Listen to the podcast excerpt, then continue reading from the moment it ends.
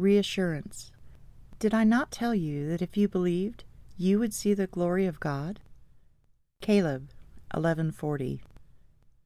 After our separation, I had started working at a local health club. That is where I met Teresa. I wanted to own an aerobic studio, and so did she. We decided that we would go into business together.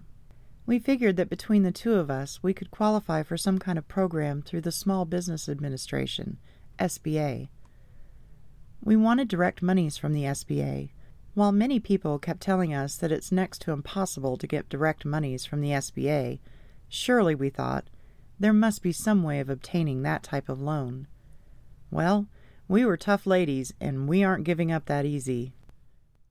Unannounced, we went to Richmond, our state capital, and visited the regional office there. We wanted to obtain $65,000 to open up a studio in the new shopping center that was developing in our area. Eventually, through persistence, we were able to talk to a loan officer. I think he gave us tons of forms, reports to be filed, and other paperwork to get us out of his office. He probably thought this mound of paperwork would deter us. He didn't know who he was dealing with. We worked unceasingly. We filled out profit and loss statements, budget reports, and countless other paperwork. Finally, after we completed every bit of paperwork we were required to submit, we met with the financial counselors. We then waited for their letter. The letter came to us a few weeks later than expected. My partner Teresa read it over the phone to me. I was at work. It says here that we now have to raise $20,000 of our own money before they will go any further on our loan application, Teresa said. What? I said to my partner, Teresa. If we had that kind of money, we wouldn't be asking for a loan. Where are we going to get $20,000? Both Teresa and I racked our brains. Who do we know that would give us $20,000? I didn't know anyone with that type of money, and neither did she. At this time, we were holding exercise classes at a local karate studio until we could get our own studio. We shared our dilemma with one of our instructors, and one of our clients overheard us. Why don't you just ask for it? she said, speaking to Teresa and me. Just ask twenty people for a thousand dollars, she said. You can treat it as a loan. You repay them at a greater interest than any financial institution. Maybe you can include a lifetime membership. This was our answer. Now we had to find the 20 people. Teresa and I asked everyone.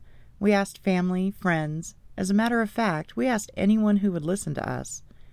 Many said they would give us the money.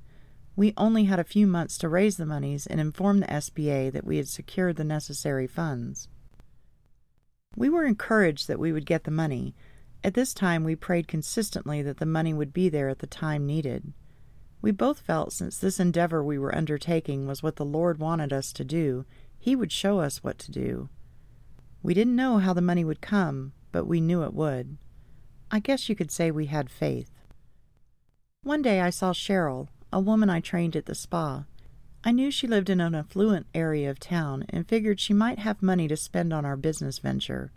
I asked her if she would be interested in our particular loan slash business opportunity. She recounted on how she always believed in me and really wanted to help me in any way she could to reach my dreams of owning a studio. Great, I said. She asked if I could come to her house and speak with her husband.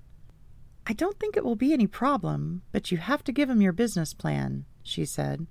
I'll talk to him tonight to give you the money, Kathy. The next day, Teresa and I took our business plan and proposal over to their house. Cheryl met us at the door and escorted us into the family room. Peter, her husband, greeted us warmly and asked us to sit down. He took our package and looked over it briefly.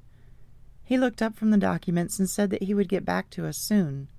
We thanked both him and Cheryl and left feeling that we had secured another thousand dollars. Weeks later, as time was running out, things took a downward turn. People were reneging on their verbal assurance to us that we could depend on them for capital. We heard all kinds of excuses. I wish I could help, but this and that is going on. Others would tell us, I'm sorry, I thought I would have the money now to help you, but when I do get some, then I will help you ladies out.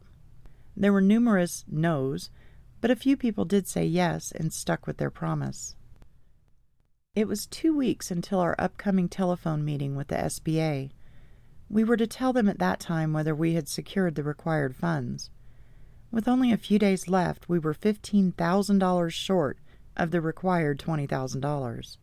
Exhausted and frustrated with this whole ordeal, we continued to work feverishly to the very end trying to secure the monies. As it came down to the deadline, we had to call the SBA the next day, Friday, and report to them that we had the $20,000, or face the prospect of not getting a direct loan through them. Teresa and I had done all that we could do. Teresa called me that night. Kathy, it's over, she said. I was feeling low too, but I sensed that somehow it wasn't the end. I don't know, Teresa, I said. I don't think it's over. I can't explain it, but I believe something will happen. She began to tell me how it was okay to be positive, but that we had to be realistic.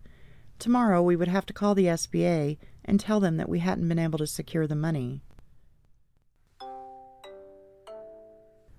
The call waiting on my phone came through loud and clear. There's someone on the other line, Teresa. Hold on, I said expectantly. Switching over, I heard Cheryl's husband's voice. Hello, Kathy?